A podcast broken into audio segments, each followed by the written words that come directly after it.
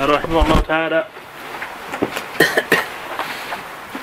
ومنهم عبد الرحمن بن مهدي قرين يحيى بن سعيد ويحيى ويكنى أبا سعيد أيضا. قال حسين بن عروة كنا عند حماد بن زيد وعنده عبد الرحمن بن مهدي. فقال حماد إن كان أحد يؤتى لهذا الشام فهو هذا الشاب. وقال جرير الرازي ما رأيت مثل عبد الرحمن عبد الرحمن بن مهدي.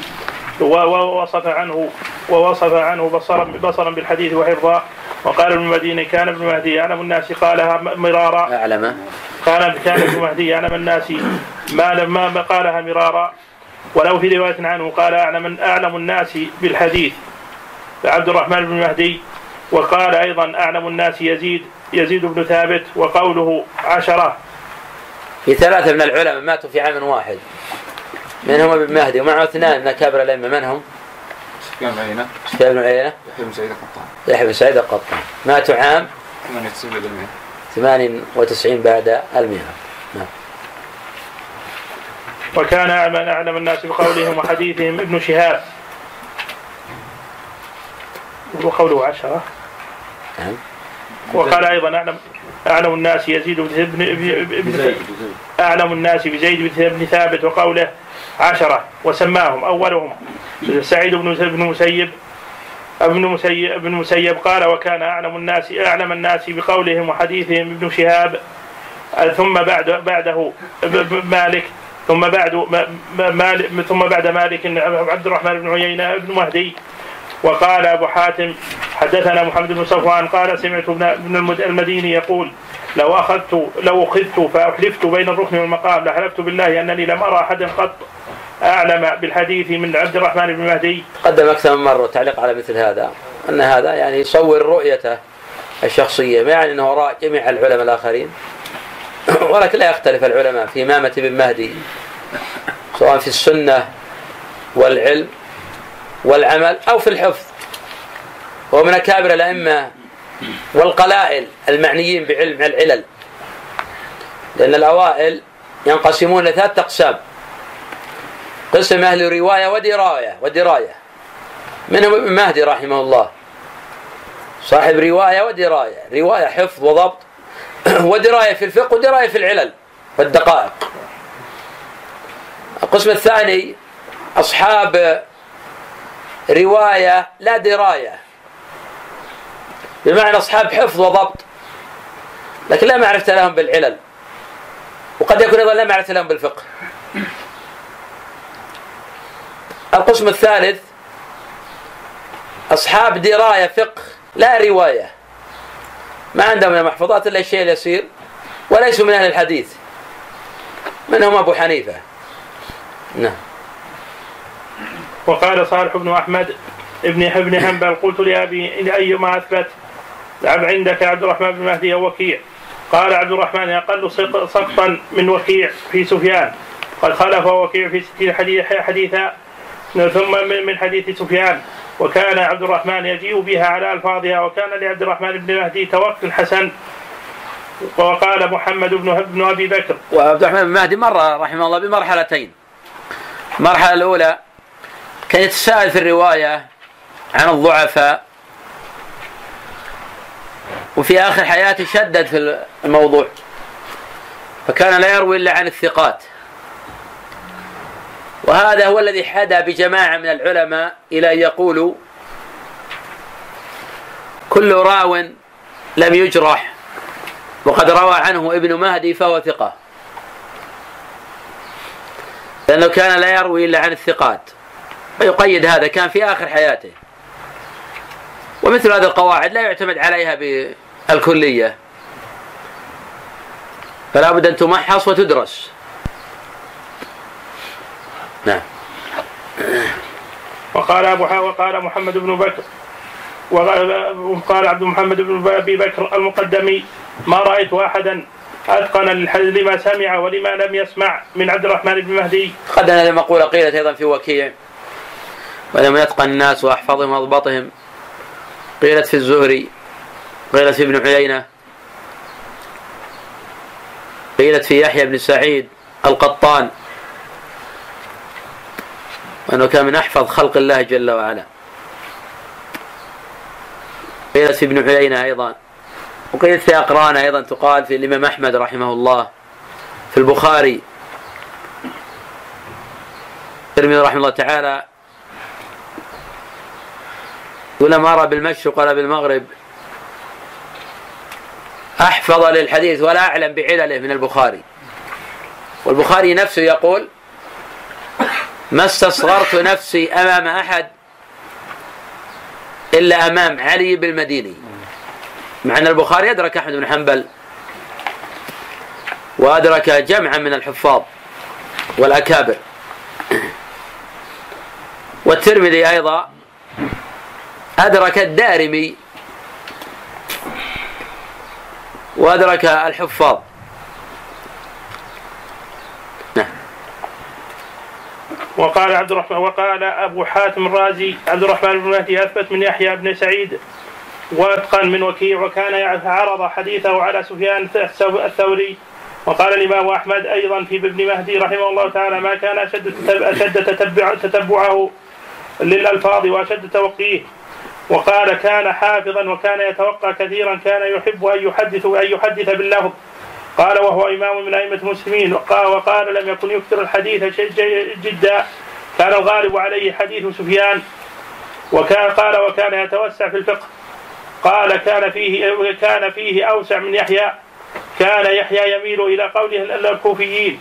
وكان عبد الرحمن يذهب إلى بعض مذاهب أهل الحديث الحديث وإلى رأي المدينيين نقل ذلك كله الاثرم يقصد الكوفيين كحماد بن أبي سليمان.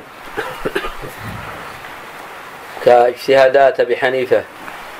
وامثال هذه المدرسة الكوفية. المدرسة الكوفية تلقت هذا عن أصحاب ابن مسعود. أصحاب مسعود تلقوا هذا عن ابن مسعود.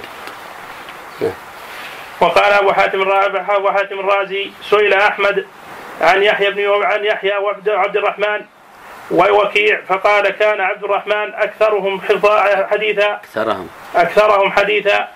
قال وروى الحافظ أبو نعيم بإسناده عن القواريري قال كان ابن مهدي يعرف حديثه وحديث غيره وكان يحيى بن سعيد يعرف حديثه. وعن حماد بن زيد. يعرف. قال كان ابن مهدي يعرف حديثه وحديث غيره. نعم. وكان يحيى بن سعيد يعرف حديثه قصده يعني يتميز بذلك ولا فكان يحيى بن سعيد أيضا قطان يعرف حديثه ويعرف حديث غيره. فكان من باب التميز. كقوله صلى الله عليه وسلم لكل أمة أمين وأمين هذه الأمة أبو عبيدة. لا يعلم أنه أعظم الناس أمانة. أبو بكر أكثر منه أمانة. ولكن من باب التميز والتفضيل. كان يشتهر الرجل بشيء يقال من أميز الناس فلا يعني أفضل من غيره في هذا الجانب. يعني يقدم. والحديث الآخر صح الحديث لكنه ضعيف ما برسال على أمتي بالحلال والحرام معاذ بن جبل ما يعلم على الإطلاق هذا. لكن هذا لو صح من باب التمييز. كذلك هنا العلماء يقصد التمييز لاعتبار خصوصيه في هذا الجانب. ولا فيحيى بن سعيد القطان إمام في كل شيء.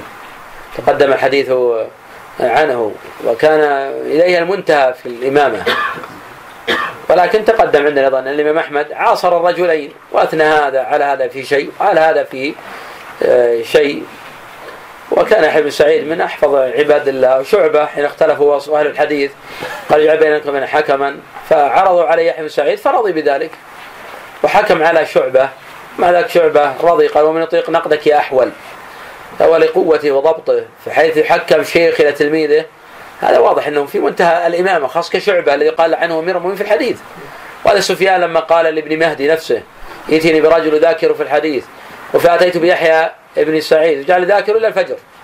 فلما أصبح قال قلت لك ائتني بإنسان ما قلت لك ائتني بشيطان.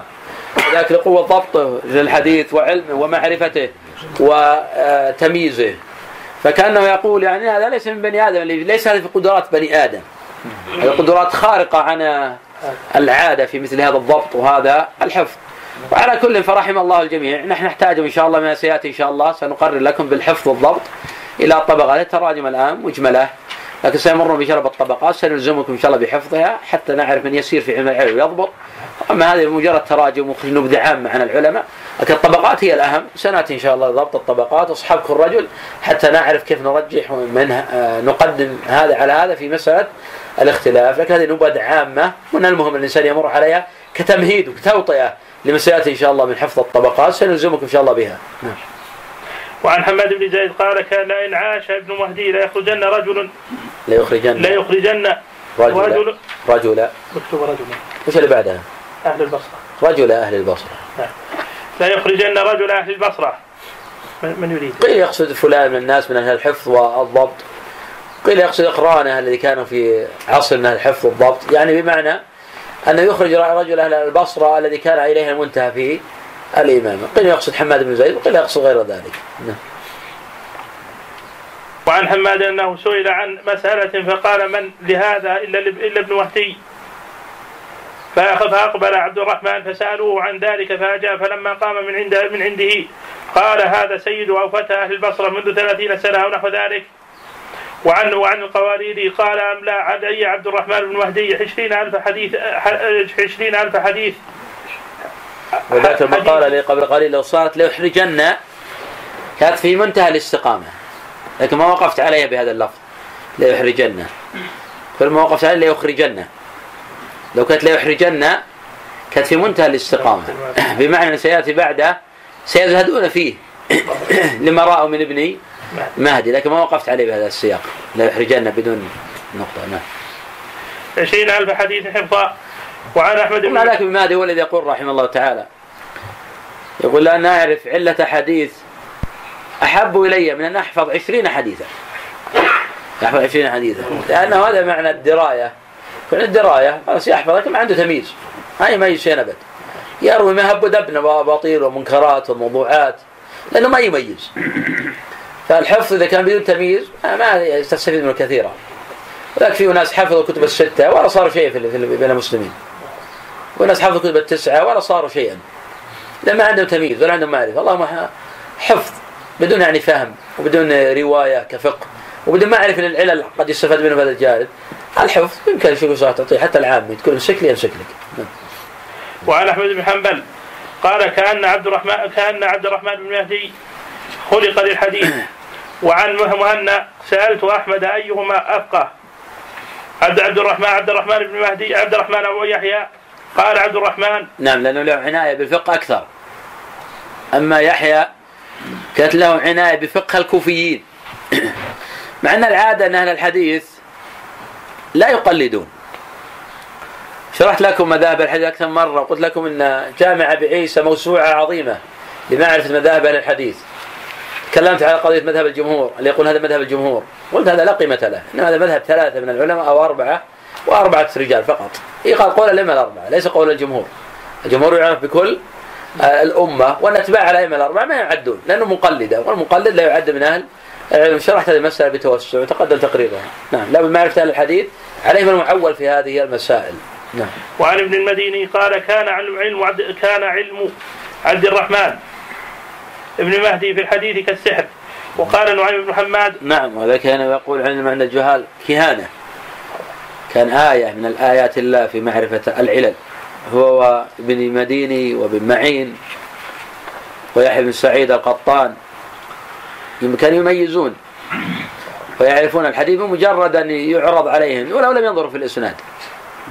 الإنسان إذا تشرب علم الحديث وتضلع منه واختلط بلحم ودم يميز ولو لم يقف على الإسناد. يتوقع أنه كذا يكون كذا. ما ما يمكن. كخراص اللي خبرة بالنخل الآن لا يكاد يخطئ في الخراصة. التقيت بعد كبير من الخراصين من أهل البردسية يقول لا نكاد نخطئ يوم من الأيام. بالميزان. كذلك الصيرفي يعني له معرفة بالذهب والفضة لا يكاد يخطئ. لا يكاد يخطئ يعرف مباشر يرى يعرف هذا آه، مغشوش أو هذا سليم ويميز هذا من هذا. كذلك له خبرة حتى بالبخور مثلا. لو ما يعرف البخور يميز مجرد يرى يعرف هذا صناعي وهذا حقيقي يعرف هذا طيب وهذا مغشوش. صاحب الخبرة له معرفة. ولكن ابن تيمية يفتي بجواز بيع المقاتي وهي تحت بطون الأرض. يقول لأن الخبرة يميزون ما يخفى عليهم ذلك. نعم. وقال نعيم بن حماد قلت لابن ابن مهدي كيف تعرف صحيح الحديث وسقيمه سقيمه قال كما يعرف الطبيب المجنون. وعن ابن نمير قال ابن مهدي معرفة الحديث إلهام. قال ابن نمير صدق لو قلت له لو قلت له من أين؟ لم يكن له جواب. لو قلت له. لو قلت له من أين؟ لم يقل لم يكن له جواب. نعم لكن شيء انقدح في نفسه. حكم تجربته ومعرفته وخبرته انقدح في نفسه. مثل صاحب العقار الآن. له خبره بالعقار تسأل كم يسوي هذا البيت؟ مباشرة. يقول ما يتجاوز كذا. ولا يكاد يخطئ ابدا محال يخطئ. كان صاحب خبرة. واللي ما عنده خبرة ما تسال عن كم تساوي بيتك ما عارف كم تساوي بيته.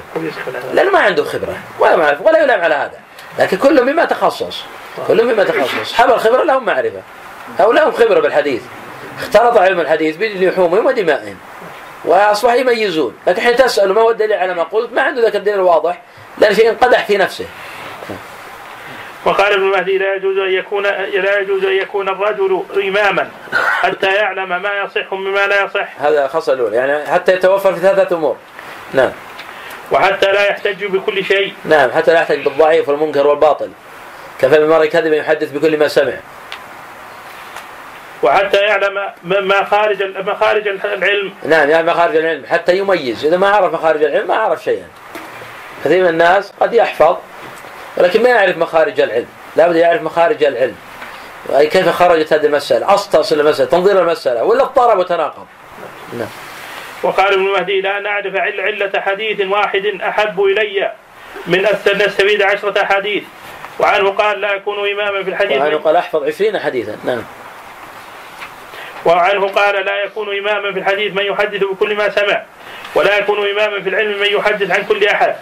ولا يكون إماما في العلم من يحدث بالشاذ من العلم والحفظ الإتقان ومنهم وكيع بن نعم الجراح وقال الحفظ الإتقان يعني الضبط نعم حتى تؤدي كما سمعت. نعم. ومنهم وكيع بن الجراح فعله من وكيل تركنا ما روي عنه أنه قال يكفيك من حديث شمه نعم. رويت عن نعم رويت هذه يقصد بها يعني طبقة معينة ما يقصد بها كل الناس يعني. شيخ. نعم. آه، هل يصح إذا كان رجل أخذ عن أحد العلماء أنه لا يصح في الباب شيء. إذا سمع حديث في هذا الباب هل يجوز له أن يقول لا يصح؟ إذا كان اللي أخبر بذلك من أهل المعرفة والسعة يخبر بذلك. عفى الله عنه. قال رحمه الله بسم الله الرحمن الرحيم وصلى الله وسلم وبارك على نبينا محمد وعلى آله وصحبه أجمعين. قال رحمه الله تعالى والواجب من ذلك أي الذي يجب من جميع ما تقدم ذكره في صفة الوضوء. النية وقد سبق ذكر الدليل على وجوبها في أول هذا الباب. قال والغسل مرة مرة أي أن الواجب في غسل جميع أعضاء الوضوء إنما هو غسل كل واحد منها مرة واحدة وما زاد على الواحدة فهو سنة. نعم وأما الحديث المشهور حديث عمرو شعيب عن أبي عن جده عند أبي داود النبي صلى الله عليه وسلم توضأ ثلاثا ثلاث فقال من زاد على هذا أو نقص فقد أساء وظلم. فالمحفوظ من زاد. أما رواية من نقص منكرة. أما رواية من نقص فإنها رواية منكرة وهي عند أبي داود.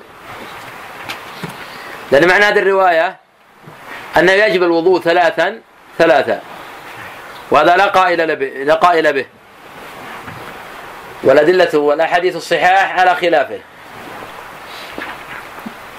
نعم. عفى الله عنك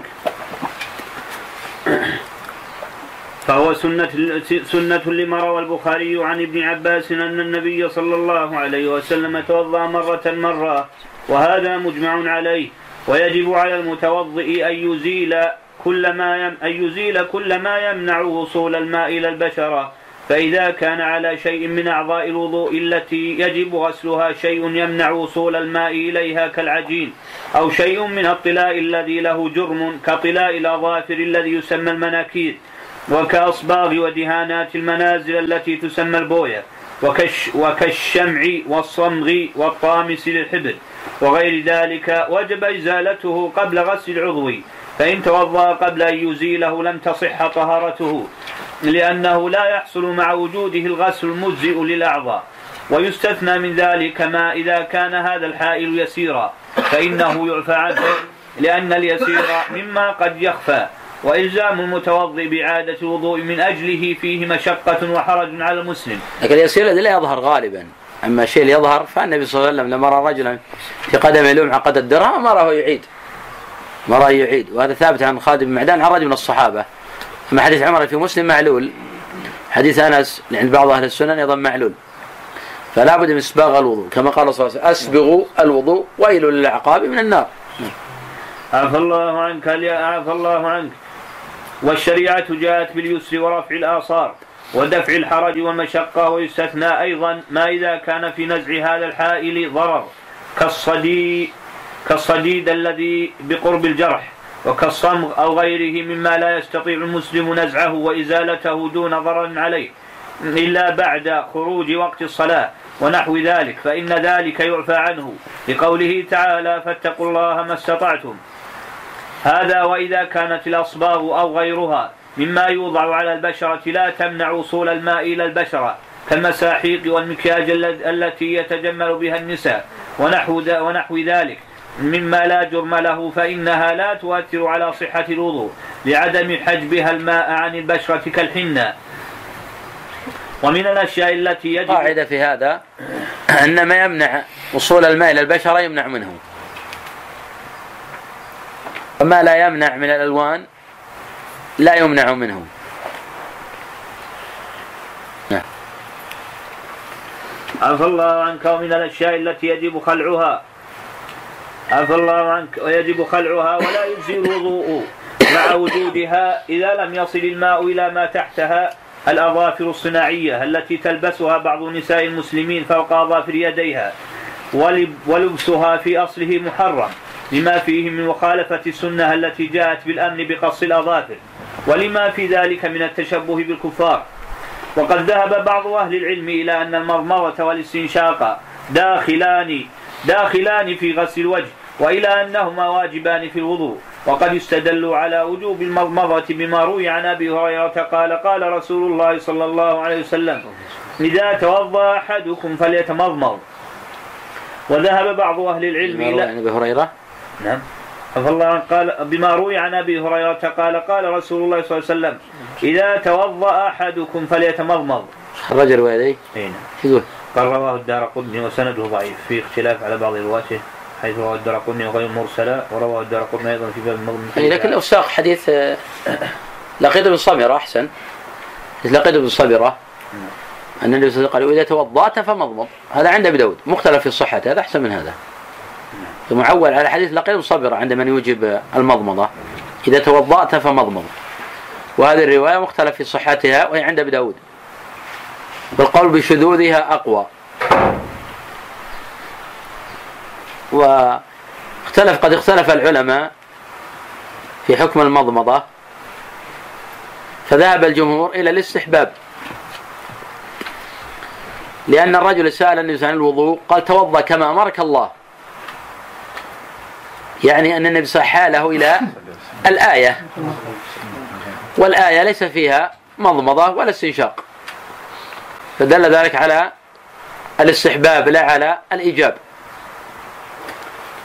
وذهب الإمام أحمد رحمه الله تعالى إلى وجوبهما معا في الوضوء والغسل.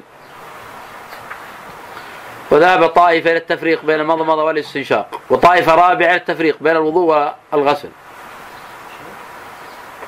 والوحوط المجيء بهما مطلقا. ولكن لو جاء شخص قال نسيت المضمضة وقد صلى ما نأمره بإعادة الصلاة. لما هو دليل صريح في وجوب المضمضة. الأدلة في وجوب الاستنشاق قوية. أما دليل صحيح في وجوب المضمضة ما هو دليل صحيح في وجوب المضمضة. كل الأحاديث الواردة الصحيحة في الأمر هي في أمر بالاستنشاق فقط أو الاستنثار.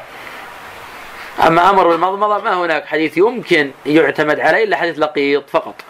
وهو معلول بالشذوذ ولكن في من صححه. نعم.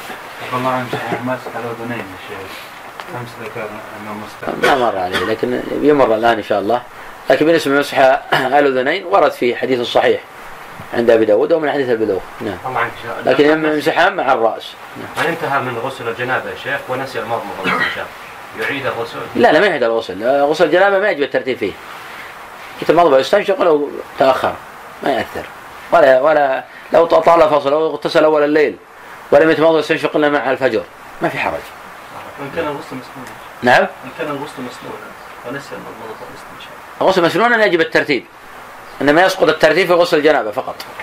أما غسل المسنون أو الغسل الواجب في غير الجنابة فإنه يجب الترتيب فيه. نعم. عفى الله عنك وذهب بعض أهل العلم إلى أن المضمضة مستحبة وليست واجبة لعدم صحة الأحاديث التي فيها الأمر بها وهذا هو الأقرب.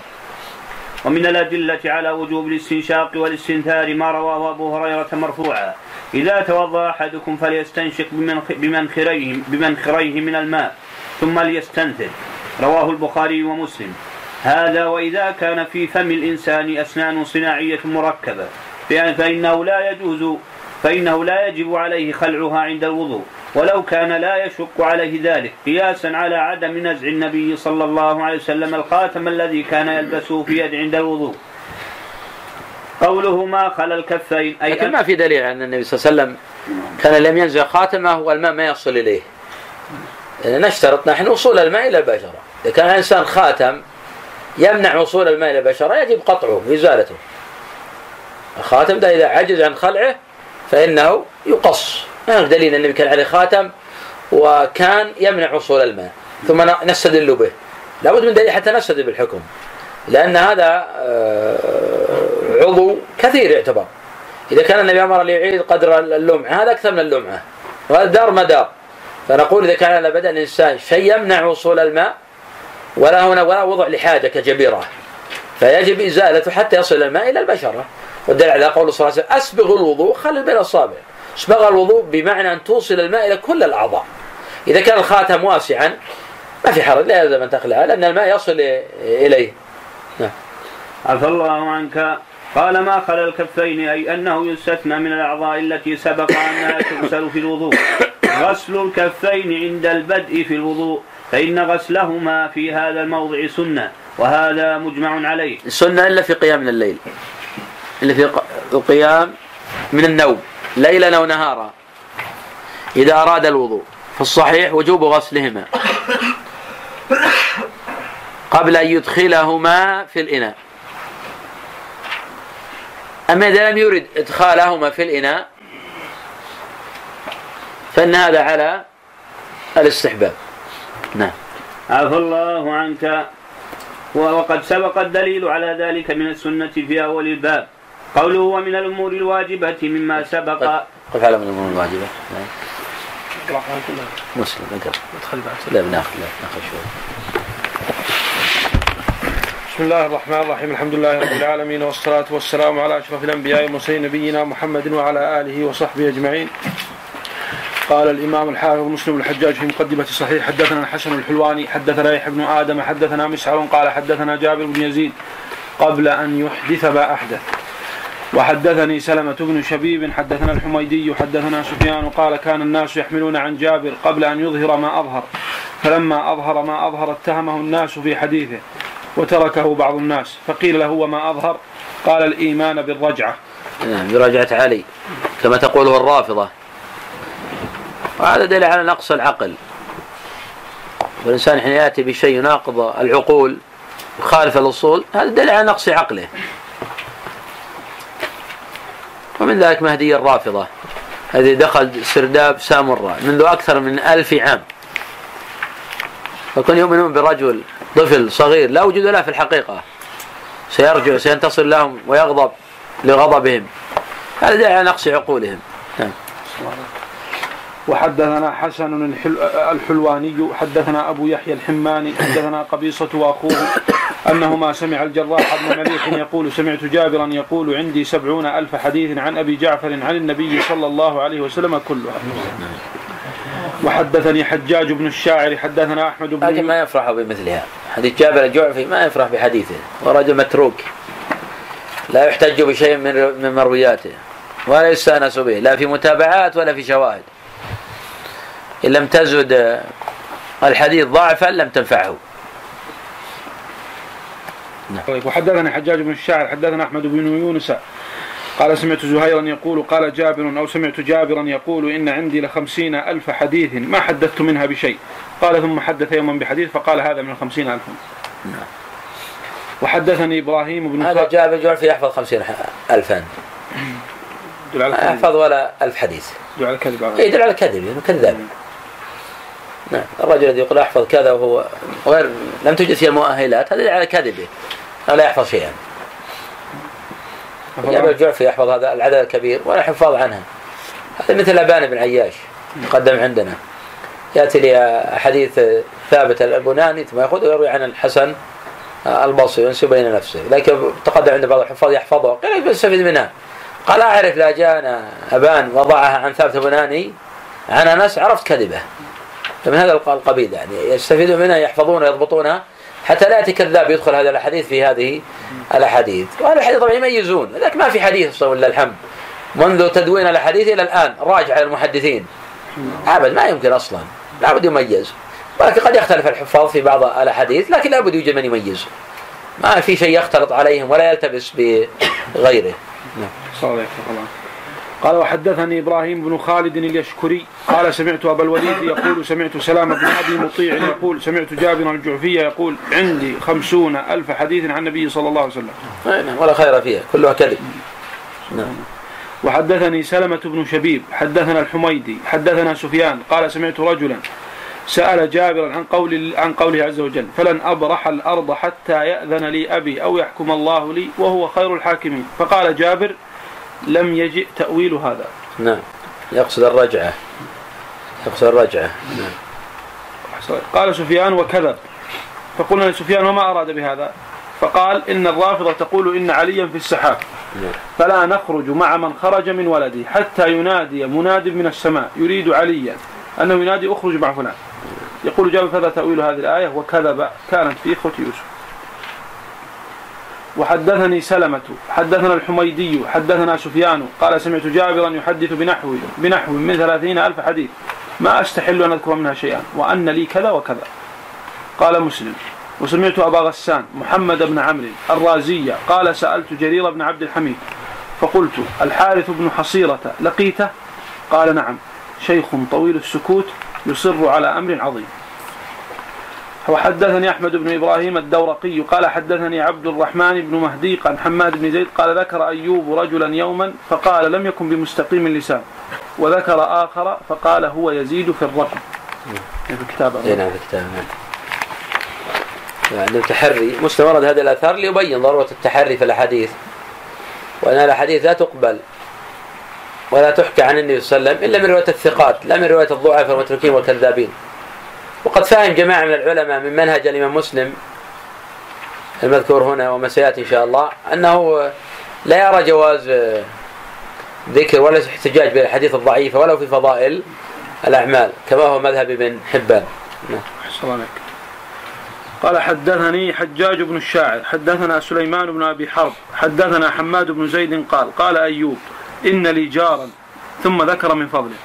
ولو شهد عندي على تمرتين ما رأيت شهادته جائزة. نعم. وحدثني محمد بن رافع وحجاج بن الشاعر قال حدثنا عبد الرزاق. قال قال معمر ما رأيت أيوب اغتاب أحدا قط إلا عبد الكريم يعني أبا أمية. فإنه ذكره فقال رحمه الله كان غير ثقة. إنه غير ثقة في الحديث ولكن كان متدينا تقدم عندنا الإمام مالك خرج له وسئل الإمام أحمد لماذا خرج له؟ مالك صاحب دقة في الرجال. قال غرته عبادته. كما قال الإمام أبو حاتم رحمه الله إننا نطعن في أقوام لعلهم قد حطوا رحالهم في الجنة منذ مئتي عام. يقصد أنهم من أهل الورع والدين ولا يتقصدون الكذب من أهل حسن العقيدة والصلاح لكن ليس بأهل الحديث ولا معرفة لهم بالحديث الحديث له رجال. نعم.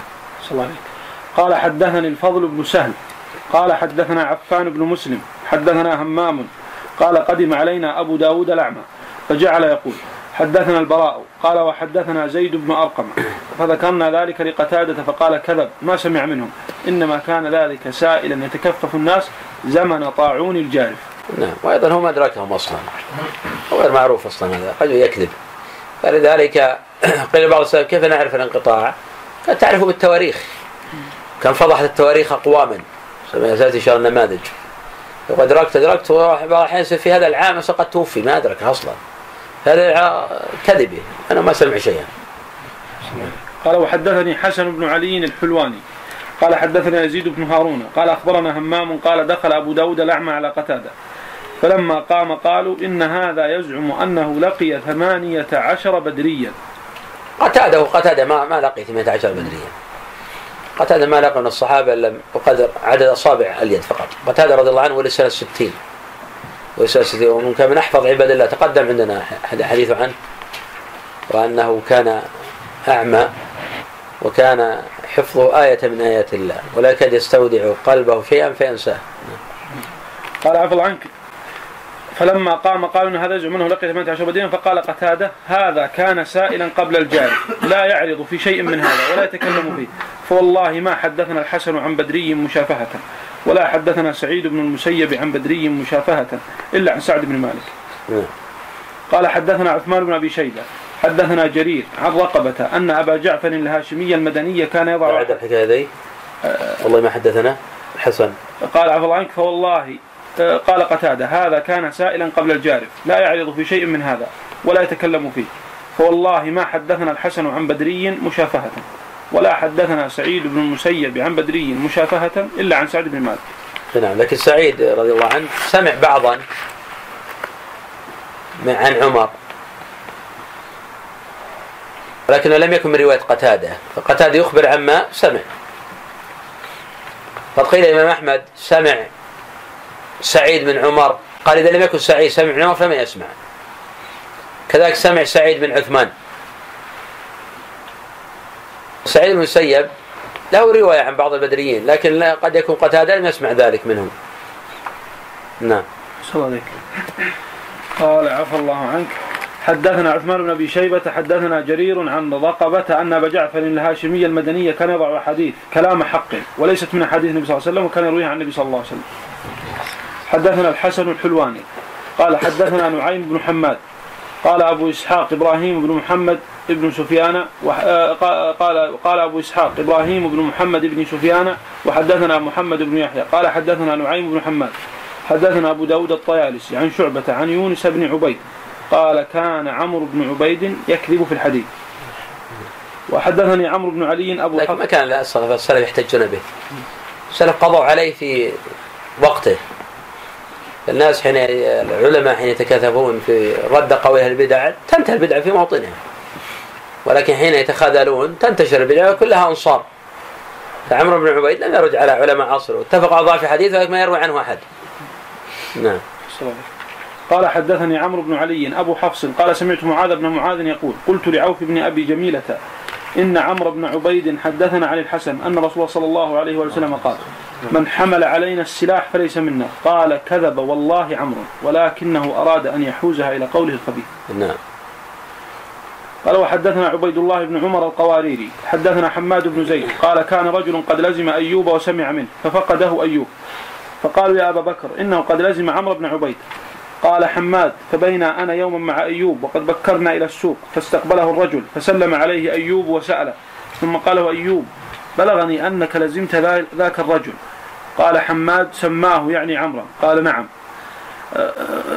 قال حماد سماه يعني عمرا قال نعم يا أبا بكر إنه يجيء بأشياء غرائب. قال يقول له أيوب إنما نفر أو نفرق من تلك الغرائب. نعم. يعني هي المنكر هي البلاء. نقف عليه. صلى الله عليه يجيئون ولا يجيئون؟ يجيئون نعم قلت يجيء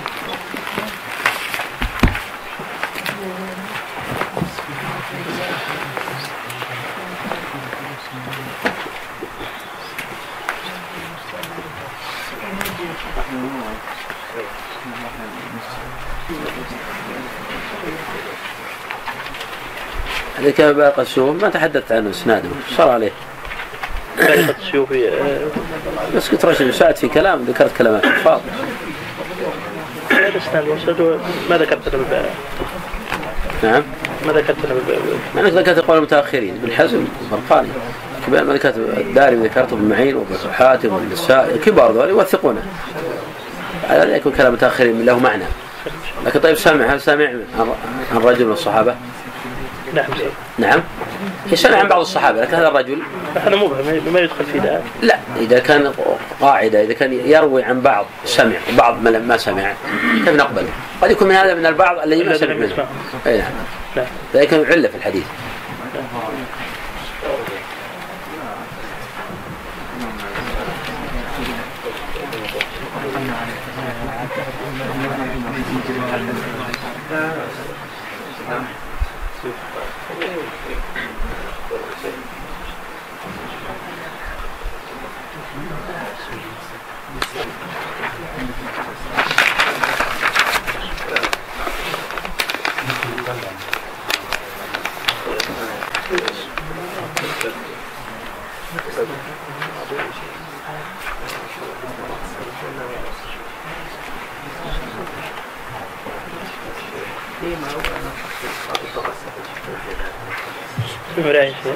نعم. لا ما صحيح. خلاص المفروض يصير طريقة أخرى تحط رقم واحد رقم اثنين. علشان كم الطرق؟ يعني عشان أعرف أن هذا حديث مستقل هذا حديث صحابي. وجاء من الإمام وتحط رقم ولا بد من من من رواه كلهم ولا يكفي الطريق. الطريق عشان نعرف علة الحديث. لا ضروري. مثل حديث راشد بن ما ذكرت اللي قبله. حذفتهم كلها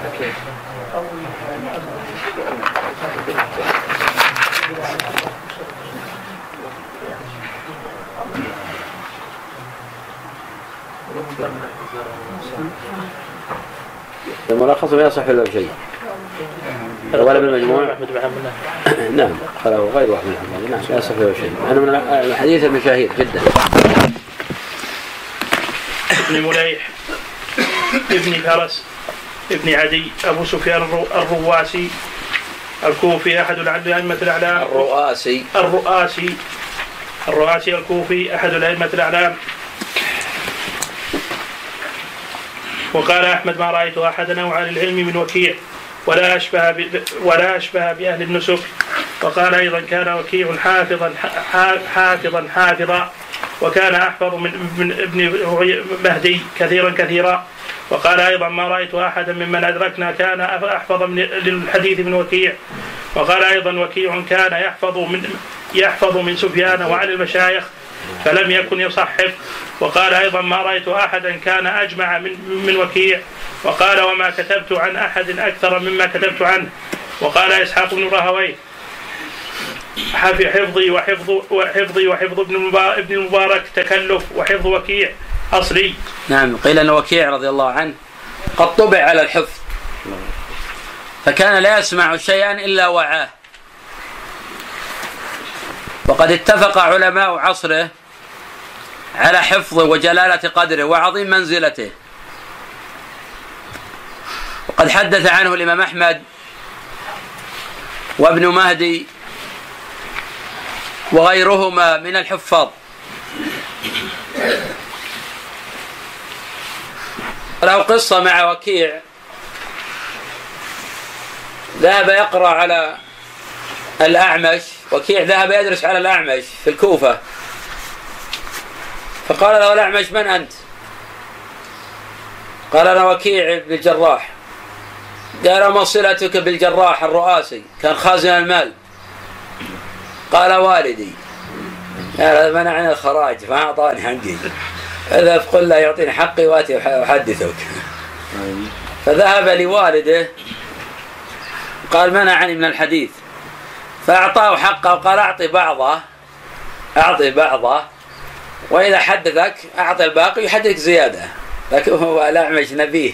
فلما ذهب أعطاه البعض ما أعطاه كان. فلما رآه ناقصا حدث بحديثين فقط. يعني الآخر بعد ذلك قال أكمل. قال أكمل العطاء نكمل الحديث. يعني حقي يعني ما طلبتك غير حقي. هذا حقي.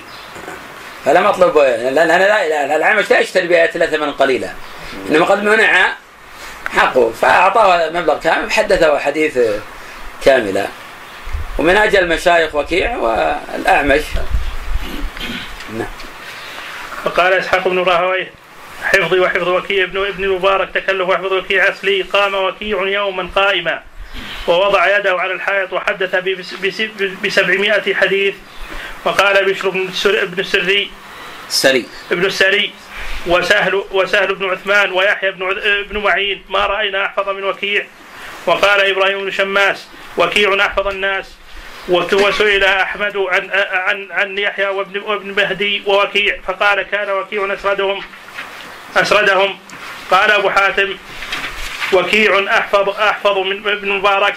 وقال يحيى بن يمان. إن لهذا إن لهذا الحديث رجالا خلقهم الله منذ خلق السماوات والأرض وإن وكيعا منهم.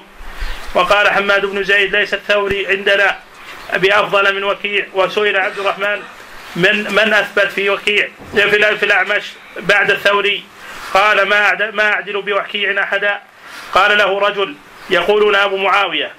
فنفر من ذلك وقال أبو معاوية عنده كذا وكذا وهما. وقال ابن معين وكيع أحب إلي في سفيان من عبد الرحمن بن مهدي فذكر فذكر ذلك لأبي حاتم وقيل لهما له أيهما أحب إليك؟ وقال عبد الرحمن ثابت ووكيع ثقة. وظاهر هذا أنه قدم عبد الرحمن على وكيع. وقال ابن معين ما رأيت أحفظ من وكيع.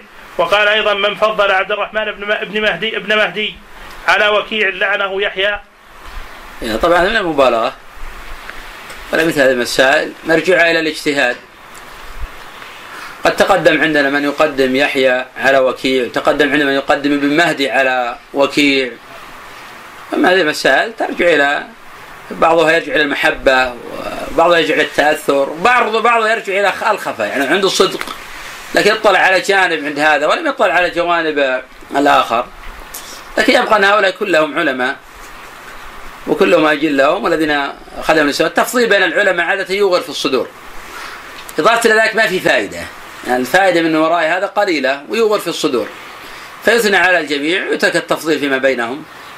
فكل على خير ورحمهم الله جميعا. كلمة لعنه يحيى على ظاهره يلعن كان. في شيء يفضل هذا على هذا. نعم. يلعنه وعن عبد الرزاق قال رأيت الثوري وابن وابن عييناه معمر ومالكا ورأيت ورأيت فما رأت عيناي قد قط مثل ابن وكيع. وقال محمد بن عبد بن عبد الله بن ابن نمير وكيع أعلم الناس بالحديث أعلم بالحديث من ابن إدريس وكانوا إذا راوا وكيعا سكتوا يعني للحفظ والإجلال. فهذا ما أشار إلى الترمذي من تراجم بعض أهل بعض أعيان الأئمة الحفاظ المقتدى بهم في هذا العلم وذكر أنه ذكر وذكر ذك- ذكره على وجه الاختصار ليستدل به على منازلهم وتفاوت مراتبهم في الحفظ. ونذكر بعض تراجم الأئم- الأئمة الذين تكرر ذكرهم في هذا الكتاب في أثناء الأبواب وحكى عنه وحكى وحكي عنهم الكلام في الجرح والتعديل والت- والعلل ولم يذكرهم هؤلاء. فمنهم عبد الله بن المبارك الخراساني أبو عبد الرحمن إمام خراسان الجامع بين الخلال للحسان. وقال ابن عيينة كان فقيها عالما زاهدا سخيا شجاعا شاعرا. وقال أحمد لم يكن في زمن أبي ابن المبارك أعلم أطلب للعلم منه. وقد ذكر غير واحد من ترجم لابن مبارك أن الصحابة لا يفقونه في شيء إلا في الصحبة فقط. أن الصحابة لا يفقونه في شيء إلا في الصحبة. فهو إمام في العلم إمام في الأمر بالمعروف والنهي عن المنكر إمام في الصدع بالحق. حتى إن إسماعيل بن علية لما تولى المظالم لهارون الرشيد كتب له ابن المبارك يا جاعل الدين له بازيا يصطاد به أموال المجانين احتلت للدنيا ولذاتها بحيلة تذهب بالدين. صرت مجنونا بعدما كنت دواء للمجانين أين رواياتك في سردها عن ابن عون وابن سيرين؟ أين رواياتك في سردها لترك أبواب السلاطين؟ إن قلت كرهت فذا باطل. زل حمار العلم في الطين. فذهب إلى هارون واستعفاه. وقال أدري الذي أغواك ذاك الرجل المجنون ابن المبارك. كان يسمي هارون بن المبارك رجلا مجنونا. لأنه كان يحذر منهم ويهجر من يقترب منهم. فحاول فيه فرفض. إمام أيضا في البذل كان من أثرياء أهل عصره وينفق كل ماله في أهل العلم وفي طلبة العلم. وكان مجاهدا. ألف كتابا في الجهاد. وكان دائما على الثغور. ومع أهل الثغور. كما قال الذهبي وهو أفضل من ترجم له الذهبي في سير أعلام النبلاء الصحابة لا يفضلون إلا في الصحبة فقط. نعم. رحل إلى اليمن وإلى مصر والشام وال- والبصرة والكوفة وكان من رواة العلم وكان أهل وكان أهل أهل ذاك. كتب عن الصغار والكبار وجمع أمرا عظيما ما كان أقل صدق- سقطا من من ابن المبارك وكان يحدث من حفظه ولم يكن ينظر في الكتاب. وقال أيضا ما أخرجت خراسان مثل ابن المبارك. وعن الثوري قال ابن المبارك أعلم أهل المشرق وأهل المغرب. وعن ابن عيينة قال ابن المبارك عالم المشرق والمغرب وما بينهما. وقال ابن مهدي ما رأيت مثل ابن المبارك. فقلت فقيل له ولا سفيان ولا شعبة. قال ولا سفيان ولا شعبة. قال معتمر بن سليمان. نعم لأن الإمامة تأتي بجوانب متعددة. يعني قد شعبة يكون في الحديث في الرجال. أبصر من من ابن المبارك بكثير. يحيى بن سعيد القطان. ليس في عصر أحد يدانيه في في العلل والرجال والبصر بذلك. لكن ابن المبارك جمع خصال الخير كلها. فجمع يعني تستطيع أن تقول جمع جميع أمور الإمامة. فصار إماما. وقال معتمر بن سليمان ما رأيت مثل ابن المبارك نصيب عنده الشيء الذي لا يصاب عند غير عند أحد. نعم تصيب عنده الورع الزهد الدعوة طيب النفس طيب الخاطر حسن الخلق. جمع الله جل وعلا فيه جميع خصال الخير وهذا فضل الله يأتي من يشاء. وقال أبو الوليد الطيالسي ما رأيت أجمع من ابن المبارك وروى ابن الطباع. هذا من أحسن ما يكون. أجمع. أتى بجميع خصال الخير. جمع الله فيه خصال. العالم بعضها تجد فيه خصال بارزة وقوية لكن فيه خصال أخرى سلبية. ابن مبارك لا رضي الله عنه. يعني خصال الخير متوفرة في كلها. جميع من ترجم له يكاد يتفقون أنه يعني يشبه الصحابة. وروى ابن الطباع عن ابن مهدي. قال الأئمة أربعة الثوري ومالك وحماد بن زيد وحماد بن زيد. وابن المبارك وقال أبو إسحاق الفزاري. ومع ذلك هذا الإمام لما سئل يعني ظهر عدله وانتشر السيرة والناس يسألونه وكان جاء ذاك الوقت تفضيل عمر بن عبد العزيز على معاوية. وسئل ابن مبارك قال غبار معاوية مع الرسول صلى الله عليه وسلم أفضل من عمر بن عبد العزيز وأهله. فهذا هو الفقه رضي الله عنه. هذا منفعة العالم. هذا صاحب النبي صلى الله عليه وسلم. ومثل هذا المقولة نسبت أيضا للإمام أحمد رحمه الله تعالى. حين سئل قال غبار معاوية أفضل من عمر بن عبد العزيز. وقال أبو إسحاق الفزاري ابن ابن مبارك إمام المسلمين. وقال نعيم بن حماد قلت لابن مهدي أيهما أفضل؟ عندك ابن مبارك أو سفيان. قال ابن مبارك قلت إن الناس يخالفونك. قال إن الناس لم يجربوا ما رأيت مثل ما رأيت مثل ابن مبارك. نعم لأن سفيان كان في جوانب. جوانب يبرز على غيره لكن لم تكن كل الجوانب موجودة في فيه. بخلاف ابن مبارك. مع أنه العجيب مع إمامته وقوته في الحق وثرائه إلا أنه كان من ألي الناس طبيعة. وعادة لقد لا يكون شيء من هذا. يعني قد الإنسان يخلق أو يجبر الله على الشدة. هو جبل على اللين. نعم. وعنه قال ابن مبارك اثبت أثبت من من من من, الثوري وقال سنيد عن شعيب بن حرب سمعت سفيان الثوري يقول لو جهدت جهدي أو جهدي جهدي. جهدي أن أكون في السنة ثلاثة أيام على ما عليه ابن مبارك لم أقدر لم أقدر عليه. وقال ابن عيينة لا ترى عين عينك مثل ابن مثل ابن ابن المبارك وسئل ابن معين بل أثبت في يحيى في حيوان؟ ابن ابن مبارك أو ابن وهب. قال ابن مبارك اثبت اثبت منه يعني ابن يعني ابن وهب في جميع ما يروى. ثم قال ابن مبارك بابه يحيى بن يحيى بابه يحيى بن سعيد القطان. بابه أو بابته. بابته. بابته. نعم اصح يعني مفتوحة. التاء إي نعم. مربوطة. بابته. بابته نعم. يعني من جنسه. نعم. بابة يحيى بن سعيد القطان. يعني إنه يشبهه وقال هذا عندنا يحيى بن سعيد القطان. الناس لا يعرفونه إلا من حيث الناحية الحديثية. ومن حيث العبادة قد لا يعرفون عرفنا بشيء من ذلك؟ وأنه كان يصوم الدار كله إلا الأيام المنهي عنها. كان آمرا بالمعروف ناهي عن المنكر. وكان من كبار أهل السنة عقيدة وعلما وعملا وزهدا وورعا. نعم. وقال أسود بن سالم كان ابن المبارك إماما يقتدى به كان من أثبت الناس بالسنة إذا رأيت رجلا يغمز ابن المبارك في شيء فاتهمه عن الإسلام. وقال الأوزاعي لرجل لو رأيت ابن المبارك لقرت عينك ولما مات ابن المبارك قال الفضيل بن عياض ما خلف بعده مثله؟ وعن ابن ابن عيينة قال نظرت بالصحابة فما رأيت لهم فضلا على ابن المبارك إلا صحبتهم إلا صحبتهم. نعم. النبي صلى الله عليه وسلم وغزوهم معه. وعن أبي أسامة قال كان ابن المبارك في أصحاب الحديث مثل مثل امير مثل امير مثل أمير المؤمنين في في الناس. وقال شعيب بن حرب ما لقي ابن المبارك رجلا إلا إلا ابن المبارك أفضل منه. وقال الحسن بن عياش لو لم يأخذ ابن المبارك في فن من الفنون الا إلا يخيل إليك انه أن علمه كان فيه. وقال إسماعيل بن عياش ما على وجه الأرض مثل ابن المبارك مثل ابن المبارك ولا أعلم منه. ولا أعلم أن الله خلق خصلة من خصال الخير إلا وقد جعلها فيه.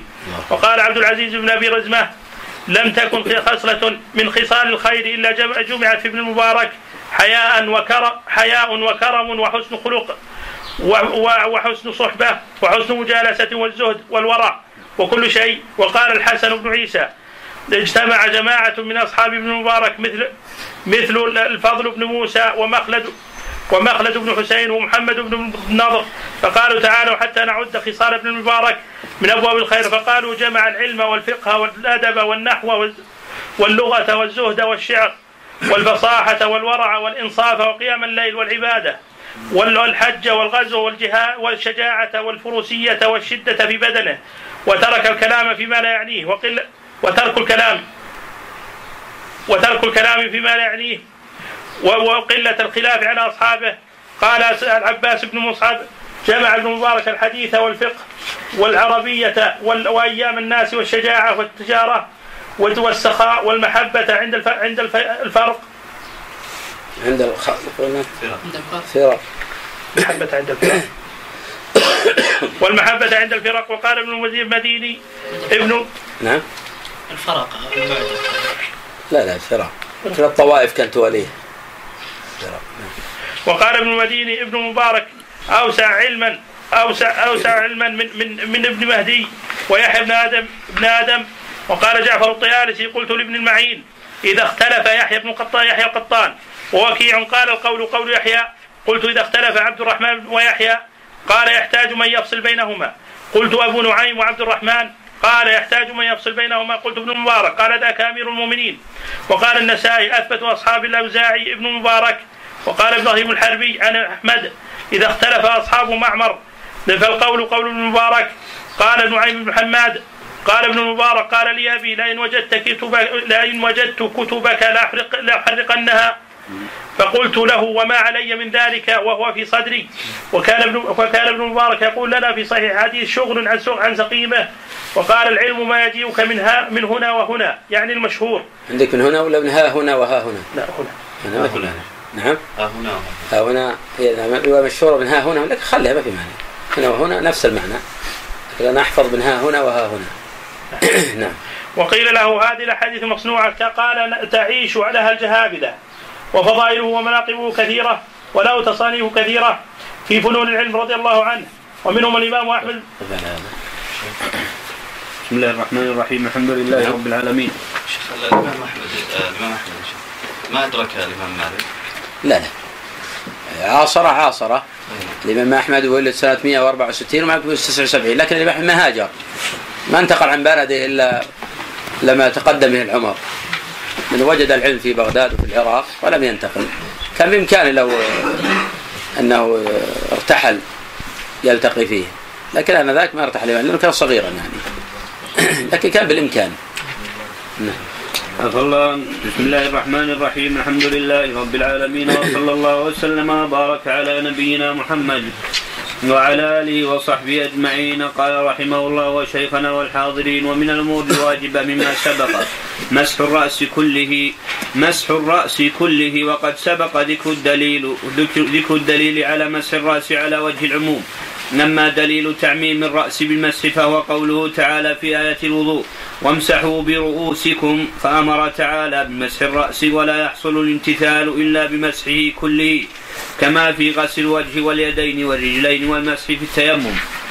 هذا وإذا كان شعر الرأس أو اللحية أنا ألبى هنا للإلصاق وهذا قول أكثر أهل اللغة. ومن يفسر أن الألبى للإلصاق هنا حديث عبد الله بن زيد المتقدم في الصحيحين بدأ بمقدم رأسه حتى ذهب بهم إلى قفاه. ثم رجع إلى المكان الذي بدأ منه. فكان هذا دليلا على وجوب تعميم الرأس بالمسح. كذلك قلنا فيما مضى أن تقصير الرأس في الحج والعمرة مصورة على هذه المسألة. فعلى هذا يجب تعميم الرأس بالتقصير في الحج والعمرة. والذين يقفون عند المروة يقصرون من أطراف الشعر من أمام ومن خلف. هذا لا يصح. في أصح قولي العلماء لأن هؤلاء لا يعممون. ولكن يعرف تحفظ مذاهب العلماء في هذا فإن هذه الصورة يجوزها. مالك والشافعي وأبو حنيفة. فكيف تتعامل مع أصحاب المذاهب الأخرى؟ لكن هذا القول ضعيف صواب وجوب التعميم. نعم. عفى الله عنك وإذا كان شعر الرأس أو اللحية مصبوغا فإن كان صبغ بشيء من الأصباغ النباتية التي لا جرم لها كالحناء والكتم والورس والزعفران والكرسف ونحوها فإنه يمسح على الرأس مع وجودها. لما ثبت عن النبي صلى الله عليه وسلم أنه صبغ بعض شعر لحيته ورأسه. ولأن هذه الأصباغ لم لم تمنع لم تمنع وصول الماء إلى الشعر ومثلها الأصباغ الحديثة التي لا جرم لها. أما وضع شيء من الأصباغ النباتية أو الأصباغ الحديثة التي لها جرم يمنع وصول الماء إلى ما تحته على شعر اللحية الذي يجب غسله فإنه لا يجزئ غسلها مع وجوده بل لا بد من إزالته قبل غسلها لأنه لا يحصل مع وجوده الغسل المجزي لمنعه وصول الماء إلى الشعر. أما وضع شيء من ذلك على الرأس فلا حرج فيه لأن النبي صلى الله عليه وسلم لبد رأسه في الحج وكان يمسح عليه. نعم. مثل المرأة لأن تضع الحنة على رأسها تمسح على الحنة ولا بأس به. ما ما نلزمها؟ أن تغسل الحنة ثم تمسح على الرأس. لأن المسح مبني على التخفيف بخلاف ما الموطن الذي يغسل. وهذه قاعدة فقهية. ما يمسح يبنى على التخفيف وما يغسل يجب التحقق منه. ولذلك النبي صلى الله عليه وسلم في حجه وفي وضع الصمغة على رأسه فكان يمسح على الرأس مع وجود حائل. فدل على جواز مثل هذا. نعم. عفى الله عنك. فلا حرج فيه لأن النبي صلى الله عليه وسلم لبد رأسه في الحج وكان يمسح عليه. ومما ينبغي التنبه له أن ما يفعله بعض النساء وبعض الرجال من وضع الشعر الصناعي المسمى بالباروكة على رؤوسهم من أجل الصلع أو أو للتجمل لا يجزي المسح عليه عليه لأن الواجب مسح رأس المتوضئ للآية السابقة ولبس هذا الشعر في أصله محرم لأنه يدخل في وصف الشعر المنهي عنه فلا يجوز منه إلا ما كان لحاجة ماسة كستر عيب صلع الزوجة أمام زوجها. هل يجوز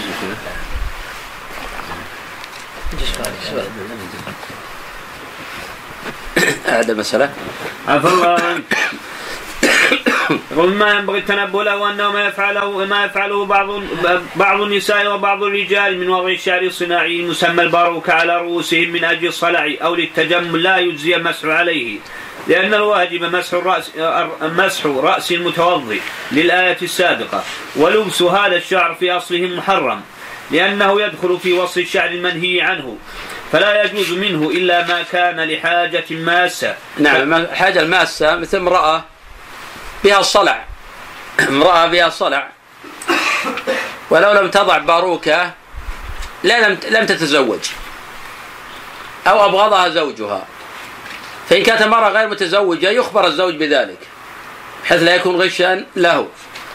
وإن كانت متزوجة لتدرى طلاقها تفعل ذلك. فهذا من باب الحاجة. وقد رخص في هذه المسألة ابن قدامة رحمه الله في المغني. ورخص غيره من الأئمة في هذه الصورة. لكن لا يجوز لها المسح عليها. لأن هذا يعتبر بمنزلة الحائل. هذا يعتبر بمنزلة الحائل. ولا يجوز المسح على حائل. قدم بالأمس أيضا الحديث عن الأظفار الصناعية أنها محرمة ولا تجوز. لأن الإسلام أصلا يأمر بقص الأظافر. مع ما في ذلك من التشبه بالكفار. نعم. أحسن الله عليك لا يا شيخ زراعة الشعر. الشعر المزروع هل يجوز المسح عليه؟ اي نعم الشعر المزروع يمسح عليه لأنه لا يمكن نزعه أصلا. فهو تابع لأصل الرأس هذا. وقد نبت لكنه زرع ثم نبت. فهو تابع لأصل الرأس هذا ما, ما في منع يا شيخ بعض عيادات التجميل الآن تخيط خياطة الشعر مو مثل الباروكة ولا هو مثل الشعر المزروع؟ لكن تابع لأصل الرأس. اي خلاص يأخذ هذا تبعا. هذا يخلع ذا هذا بمنزلة يضع شح إحنا أنا هنا؟ هل يمسح على غتره؟ بمنزلة الباروكه بالضبط هذه يخت الباروكه يعني. مثل ما تضع امرأة خرقة. الطاقية تمسح الطاقية؟ ما تمسح الطاقية. نعم. عليك المرأة التي استأذنت النبي صلى الله عليه وسلم بأن تضع شعر اللي أن تصل هذه. الوصل. أي الوصل محرم ولا يجوز. حتى لو كان ستر عيب. نعم. أقول حتى ولو كان ستر لعيب. حتى لو كسرت العيب لأن النبي صلى الله عليه وسلم منعها مع أن الحديث ورد في الصحيحين قالت المرأة انها تريد الزواج. نعم. فمنعها النبي صلى الله عليه وسلم. ألا يقاس عليه هذه المسألة؟ نعم. أقول ألا يقاس عليه هذه المسألة؟ نعم. هذه المسألة إحنا قيدناه قلنا إذا كان يترتب عليه طلاق أو فراق. وتلك المسألة ما يترتب عليه لا طلاق ولا فراق. هذا الأمر الأول. الأمر الثاني في من قال كابن قدامة على هذا الحديث في الصحيحين. نعم. قال هذا لأنه لم يعلم الزوج به. يعني صار في نوع غش. فكان التحريم لأجل الغش. إيش الفرق يا شيخ بين الباروكة؟ نعم.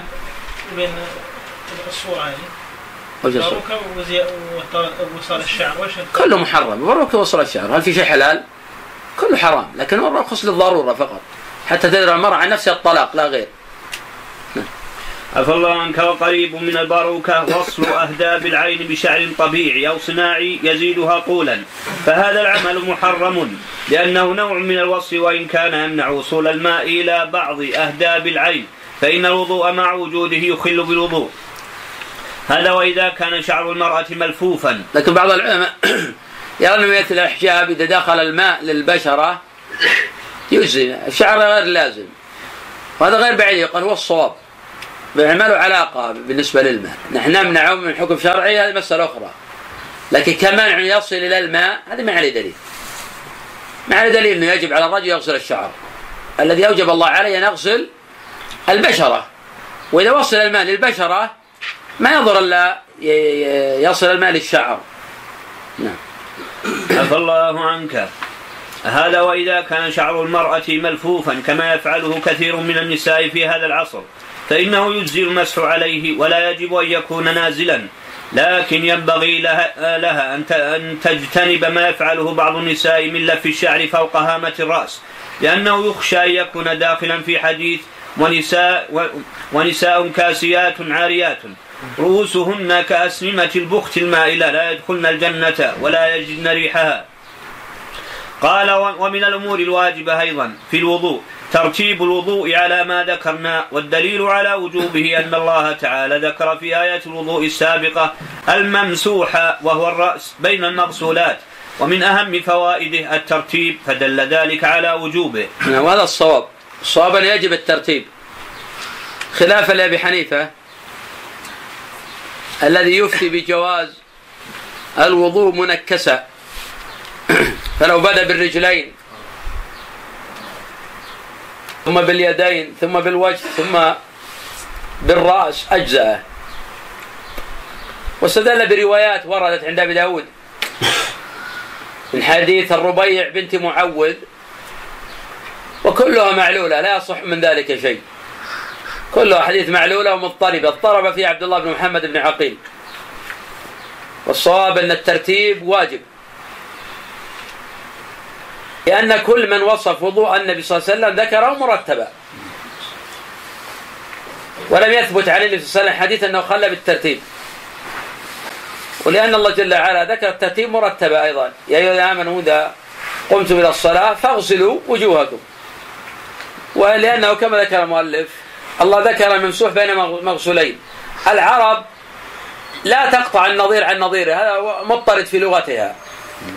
فإذا قطعت النظير عن نظيره يكون هذا لفائدة والعلماء يقول ما في فائدة في قطع النظير عن نظيره في هذا الموطن إلا وجوب الترتيب.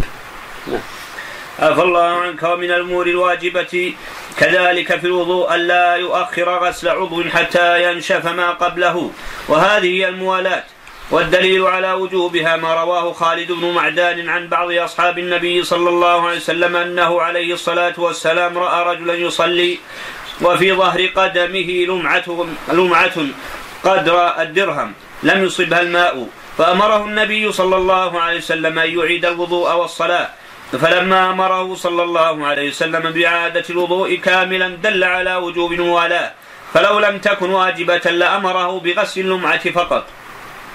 وذهب بعض أهل العلم إلى أن المتوضئ إن ترك الموالاة لعذر كأن يكون شرع في الوضوء فلم فلم يكفه الماء الذي معه فذهب ليأتي بزيادة ماء فتأخر في إكمال الوضوء بسبب بعد الماء أو صعوبة استخراجه حتى نشفت أعضاء التي غسلها.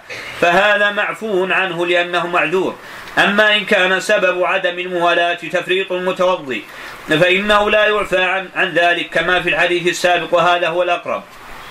لأن الأول قد يرخص فيه ليس لأجل أنه نشفت الأعضاء أنت ربط الحكم بنشفت الأعضاء اجتهاد ما عليه دليل.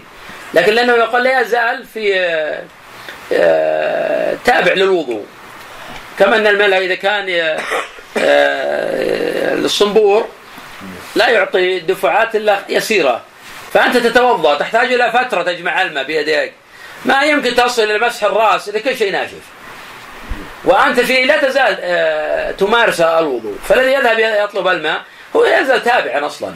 فهو كما قال العلماء إلا ما كان مشتغلا بشرطه.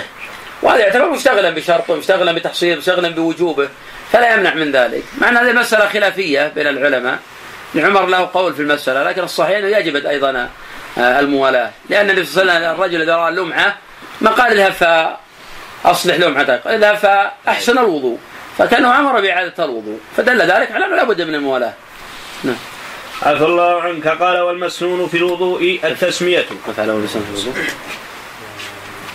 بسم الله الرحمن الرحيم. الحمد لله رب العالمين والصلاة والسلام على أشرف الأنبياء المرسلين نبينا محمد وعلى آله وصحبه أجمعين. اللهم صل قال الإمام الحافظ مسلم الحجاج في مقدمة صحيحه وحدثني حجاج بن الشاعر حدثنا سليمان بن حرب حدثنا ابن زيد يعني حمادا قال قيل لأيوب إن عمرو بن عبيد روى عن الحسن قال لا يجلد السكران لا يجلد السكران من النبيذ. قال كذب أنا سمعت الحسن يقول يجلد السكران من النبي. وحدثني حجاج حدثنا إذا أسكر النبيذ كان بمنزلة الخمر. والنبي صلى الله عليه وسلم ما رخص بالنبيذ إلا لمدة ثلاثة أيام. فإذا زاد فأسكر فلا يلومن أحد إلا نفسه. نعم. وإذا لم يسكر نعم. إذا لم يشتد بعد الثلاث. النبي صلى الله عليه وسلم نهى عنه لأنه عادة يسكر فإذا لم يسكر رخص الفقهاء. لكن لابد يتأكد يستيقن. يكون عنده يقين. ولكن عادة لما كانت بلادهم بلاد حارة عادة يسكر أما الآن مع وجود الثلاجات ونحو ذلك ربما لو جاء الشهر ما يسكر اللي هو شيخ نفس البير نعم. لا لا. نبيذ يقطع تمر مع ماء تمر مع ماء مع آه، زبيب مع آه، عنب. مع أشياء هذه. هو هذا الخمر شيخ. نعم. هو هذا تفسير الخمر. تفسير نفسه يعني. لبس الخمر يضعونه في آه، شراكل وأماكن حارة شديدة الحرارة حتى يحصل منه التخمر بسرعة. هذا لا يضع في أماكن باردة ولكن رخص فيها النبي صلى الله عليه وسلم. لمدة ثلاثة النبي كان ينتبذ له. بعد الثلاث لا, لا, لا يشربه النبي صلى الله عليه وسلم بأجواء الصيف الآن. نعم. بأجواء الصيف إذا كانت برا إذا كان بعد الصيف غير ثلاجات ونحن ذاك بعد ثلاث يمنع نهائي منعا باتا. نعم. نعم. ما دون الثلاث كيوم يوم حتى لو تخمر يوم يومين يمنع ما في إشكال. لكن ع- العلة التخمر لكن عادة النبي أخبر عادة إنه ما يتخمر. وذلك أصحاب الخمور يبحثون عن أماكن شديدة الحرارة. نعم. قال وحدثني حجاج حدثنا سليمان بن حرب قال سمعت سلام بن أبي مطيع يقول بلغ أيوب أني آتي عمرا فأقبل علي يوما فقال رأيت رجلا لا تأمنه على دينه. كيف تأمنه على الحديث؟ نعم. وحدثني سلمة بن شبيب حدثنا الحميدي حدثنا سفيان قال سمعت أبا موسى يقول حدثنا عمرو بن عبيد قبل أن يحدث. حد يعني قبل ان يبتدع ويظهر بدعته لأنه كان من أهل الاعتزال وأهل البدع. نعم. صالح. حدثني عبيد الله بن معاذ العنبري حدثنا أبي قال كتبت إلى شعبة أسأله عن أبي شيبة قاضي واسط فكتب إلي لا تكتب عنه شيئا ومزق كتابي. وحدثنا الحلواني قال سمعت عفان قال حدثت حماد بن سلمة عن صالح المري بحديث عن ثابت فقال كذا. وحدثت هماما عن صالح المري بحديث فقال كذا. وحدثنا محمود بن غيلان حدثنا أبو داود قال قال لي شعبة ائت جرير بن حازم فقل له لا يحل لك أن تروي عن الحسن بن عمارة فإنه يكذب. قال أبو داود قلت لشعبة وكيف ذاك؟ قال حدثنا عن الحكم بأشياء لم أجد لها أصلا. قال قلت له بأي شيء؟ قال قلت للحكم أصل أصلى النبي صلى الله عليه وسلم على قتل أحد فقال لم يصلي عليهم فقال حسن بن عمارة عن الحكم عن مقسم عن ابن عباس أن النبي صلى الله عليه وسلم صلى عليهم ودفنهم. قلت للحكم ما تقول في أولاد الزنا؟ قال يصلى عليهم. قلت من حديث من يروى؟ قال يروى عن الحسن البصري.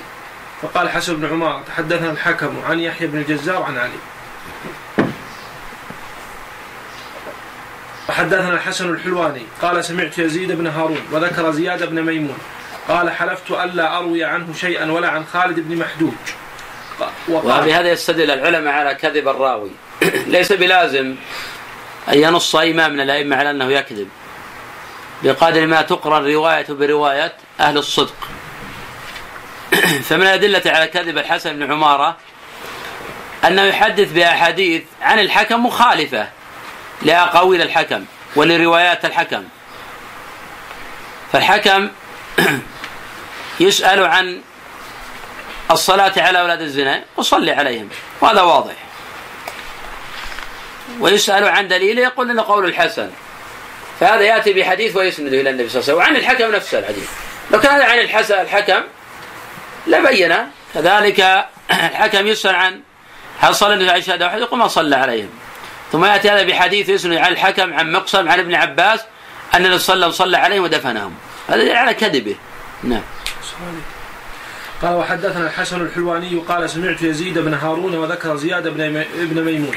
فقال حلفت ألا أروي عنه شيئا ولا عن خالد بن محدود وقال لقيت زياد بن ميمون. فسألته عن حديث فحدثني به عن بكر المزني.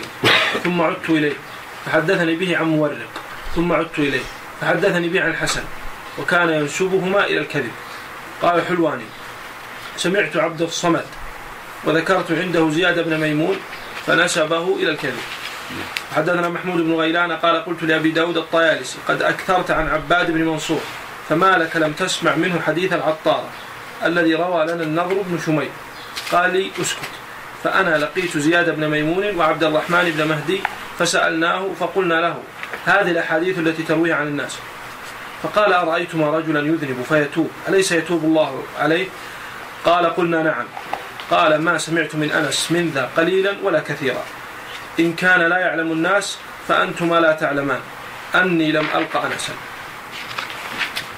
قال أبو داود فبلغنا بعد أنه يروي. فأتيناه أنا وعبد الرحمن فقال أتوب. ثم كان بعد يحدث فتركنا. حدثنا حسن الحلواني. قال سمعت شبابة. قال استمر الكذب هذا. استمر الكذب. العلماء يتركون حديث مثل هذا ويحكمون عليه بالوضع. نعم.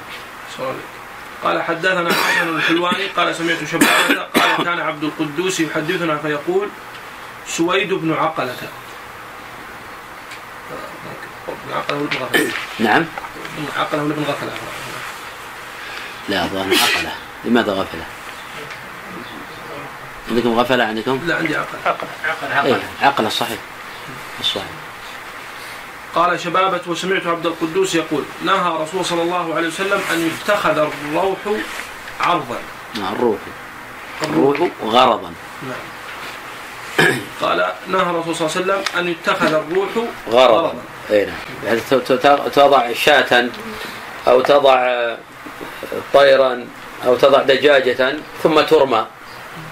وهذا معنى الرسول يتخذ الروح أو شيء فيه الروح غرضا. حاشية السلطانية تصحيح موجود في الأصل سويد؟ إيه وكذلك غرض حط عرضان لا غرضا. غرضا لا بد منه. هذا أصلا ثابت في الصحيحين الحديث. هذا شيء في روح غرضا. صحيح. قال سمعت عبد القدوس يقول نهى الرسول صلى الله عليه وسلم اتخذ الروح غرضا فقيل له أي شيء هذا؟ قال يعني تتخذ قوة في حائط ليدخل عليه الروح نعم. قال مسلم وسمعت عبيد الله بن عمر القواريري يقول سمعت حماد بن زيد يقول رجل بعدما جلس مهدي بن هلال بأيام ما هذه العين المالحة التي نبعت قبلكم؟ قال نعم يا أبا إسماعيل. ضبط النووي يقول غفلة. يقول. يقول وإنما هو غفل بالغين المعجمة والفاء المفتوحتين بس ما تتكلم على؟ لا يقول المتن يقول هذا كان وحصول الوهم في إسناده ومتنه. فأما الإسناد فإنه قال سويد بن عقله بالعين بالعين المهملة والقاف وهو تصحيح ظاهر وخطأ بين وإنما هو غفل بالغين المعجمة والفاء المفتوحة المفتوحين. وأما المتن فقال الروح بفتح الراء وعرضا بالعين ثم قال لعله يقصد إنه هو قرأ هكذا. إيه، هو يعني إيه. نعم أحسن. يترك المتن. لأنه يقصد إنه هو أخطأ فيه. لا هو الاصل عقله لا هو قرأ عقلة اي وهو غفلة. نعم. وقرأ الروح عرضا. الروح نعم. إيه، وهكذا يعني بدليل فسر الروح بالكوه نعم. إنه ما فهم. نعم. والله عنك. قال وحدثنا. قف على وحدثنا. حسن عن مسلم